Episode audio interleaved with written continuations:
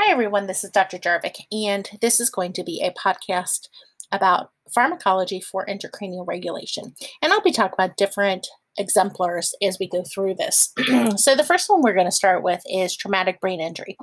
And of course, remember, traumatic brain injury is whenever there has been some sort of injury, whether that has been a car accident or uh, a sledding accident, falling out of a tree, whatever where the brain has had some sort of trauma and we have that risk for increase in cranial pressure. And so the go-to medication I really want you to think about with increased intracranial pressure is mannitol. so mannitol is an osmotic diuretic, meaning that it's going to pull the fluid out of the brain um, and it's going to therefore decrease that cerebral edema. Important things from a nursing standpoint is it's given through a filter um, as an IV push, not as a drip, and it's frequently followed by a loop diuretic, furosemide. Um, and there's really not any patient teaching to do with this one, but we would be monitoring intake and output and our electrolytes. That's really the big thing I want you to know with that. And of course, we'd be monitoring somebody's level of consciousness with this. now, if they've had a traumatic brain injury and they're in the ICU, with increased intracranial pressure, we may have to do sedatives such as Diprivan. That is going to help decrease the metabolic demands, um, which is going to therefore decrease our oxygen demands. Uh, the big thing here um, is really monitoring vital signs has a mild amnesic effect and um, be watching that um, SpO2 and that. of course, this person's potentially even uh, intubated. Now, with the traumatic brain injury, um, and that increasing ICP, uh, there is the risk for seizures. Uh, the same for somebody who has a hemorrhagic stroke. So, with a hemorrhagic stroke, because they're more likely to have increased intracranial pressure, those people may be put on um, seizure medication prophylactically. And so, by prophylactically, we mean preventatively to keep them from having that seizure, because if they have a seizure, that's going to just increase their intracranial pressure.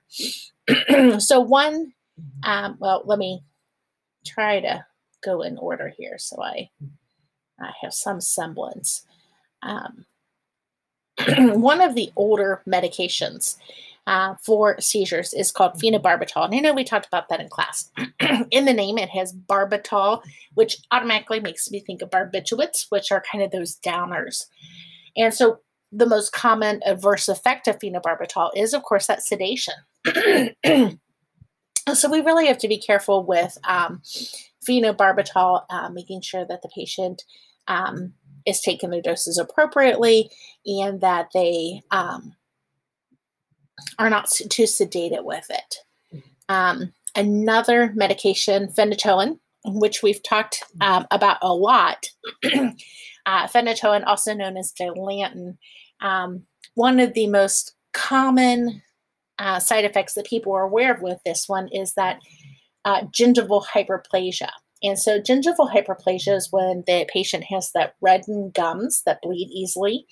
So, making sure that they're doing excellent oral care, um, brushing their teeth appropriately, flossing is going to be really important um, to, to work with that. Um, some other common things that happen with phenytoin can be some, some lethargy, mental confusion. and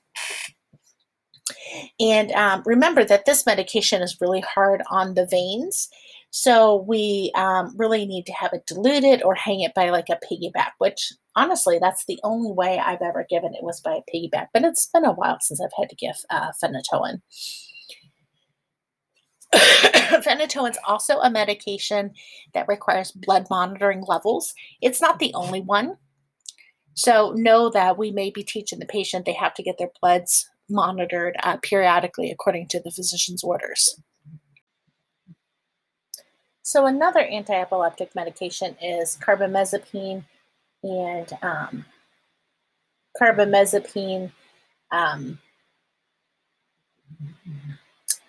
some of the the teaching that we would uh, do for that is that um, really because of the the risk for some some sedation with a lot of these anti-epileptics, that really a patient shouldn't be drinking um, while they're on them. and so other other some just general things. I can't remember if I said this or not already. Um, things for somebody who is taking an anti-epileptic medication that they really need to wear a med alert bracelet, right? so if somebody's found down, that we we know that anybody who's a bystander knows that they potentially could have had a seizure, could be having a seizure in case it's something they don't know. Making sure that um, they aren't drinking alcohol because of the sedation and the increased risk for CNS effects, that drowsiness and mood changes. Some medications like uh, carbamazepine really should be given with meals um, to help decrease that risk for GI dis- distress. Um, other medications like valproic acid uh, should not be given with milk, and um, they also shouldn't take that with carbonated beverages uh, because it can actually cause problems for them. So, those are some of those kind of um, lesser known facts that uh, we would want to do a little teaching on for those patients. uh, now, gabapentin, uh, this is a, a technically an anti-epileptic, and, and of all the times I've given, and I've given this medication a ton, um, it it's actually can also be used for um, peripheral neuropathies. And actually, I, I, took it for a neuropathy myself, and um, I didn't really like how sleepy it made me, but it, it really did work for that. Um, so it, you know, it is that CNS and, and those GI symptoms with that also. Um, lamotrigine, that's also another anti-epileptic. Um, really, with uh, lamotrigine, um, it can cause that CNS depressant. Um, and we would um, teach them about Steven Johnson syndrome, which is just a really awful um, thing that can happen to patients, a, skin disorder um, with a rash. Um, levetiracetam, uh, hopefully I said that one right, finally, L-E-V-E-T-I-R-A-C-E-T-A-M, also known as Keppra. Um, so with that medication, we would teach them um, to have their, their blood drawn. Um, we also do that with the lamotrigine. Uh, it can be hard on the liver. So we want to get some labs um, ahead of time at the beginning. And I talked about the uh, valproic acid as far as um, it's also a, a, monitoring for blood monitoring level. um, let's see, anything else that I wanted to tell you about these? Um, carbamazepine, uh, lots of times they'll also do a CBC on them uh, because they can get some of that aplastic anemia.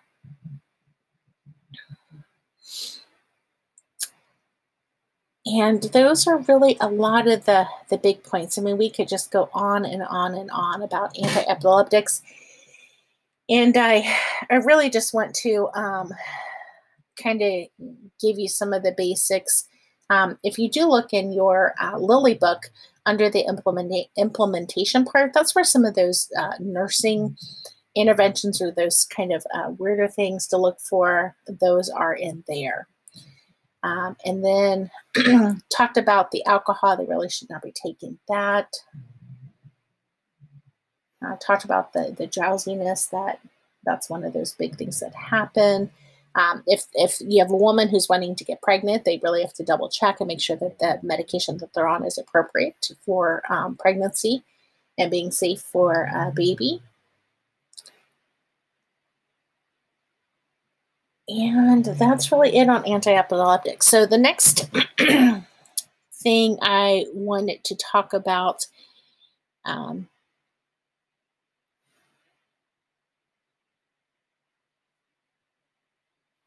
is the medications for stroke. Sorry, I just like had a little stroke there myself. Nope, just kidding, I didn't. Um, Alteplase. so I was just trying to remember what I've gone over, what I haven't.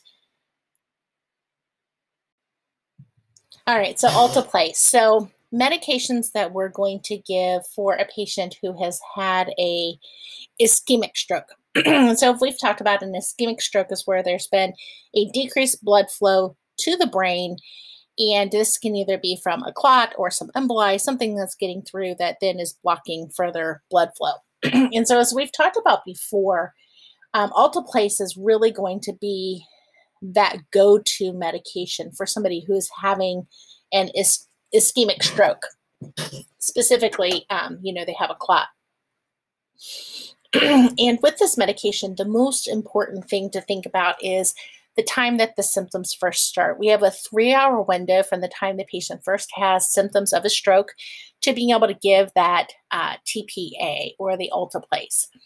And so, with that TPA, one of the big things, if we give it beyond that three hours, is that the patient may have actually increased bleeding than they would have had without it. And so, of course, we never want that to happen. This medication, um, TPA, tissue plasminogen activator, really should be given to a patient who is in the ICU or specifically on a stroke unit where they're they're really able to monitor this patient. So it's that clot buster medication.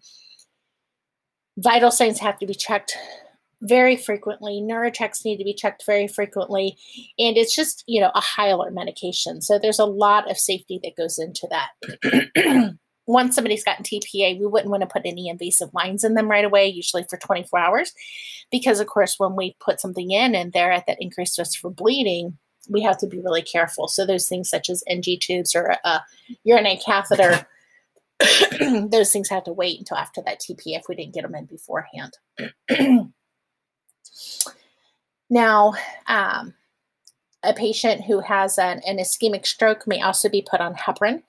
And so, heparin infusion is what they would be on. We know that heparin subcutaneous is great for prevention of deep vein thrombosis or thrombophlebitis, but that's not going to be enough for somebody who is having a ischemic stroke. so, they could be getting a heparin infusion. And of course, with the heparin infusion, the lab that we monitor that is APTT, um, or PTT, and we'll talk more about that in, in a future unit about uh, some of those other things. Um, the reversal agent for heparin is protamine sulfate, and um, these patients may also, if they've had either a, a, TIA, a transient ischemic attack, they may be placed on an uh, enteric coated aspirin. And so remember that enteric coated means that that's helping to protect the stomach, so that should never be crushed. and it helps them from having those GI issues. One of the biggest issues with um, aspirin is the risk for bleeding. So, watching for bruising or tarry stools, teaching them not to take it with other things that can increase bleeding, like we've talked about NSAIDs before. So, we'd really want to make sure that if they're on those medications, that we would do that teaching accordingly. I think that is really the big stuff about the um, antiplatelets. I know we talked about Eliquis. Um, we'll talk about that more in some other units. the best thing about Eliquis is that we don't have to do that blood monitoring that we have to do with warfarin. Um, but those are really the big things I want you to take away from this unit. If you have any questions, please let me know, and I hope this was helpful.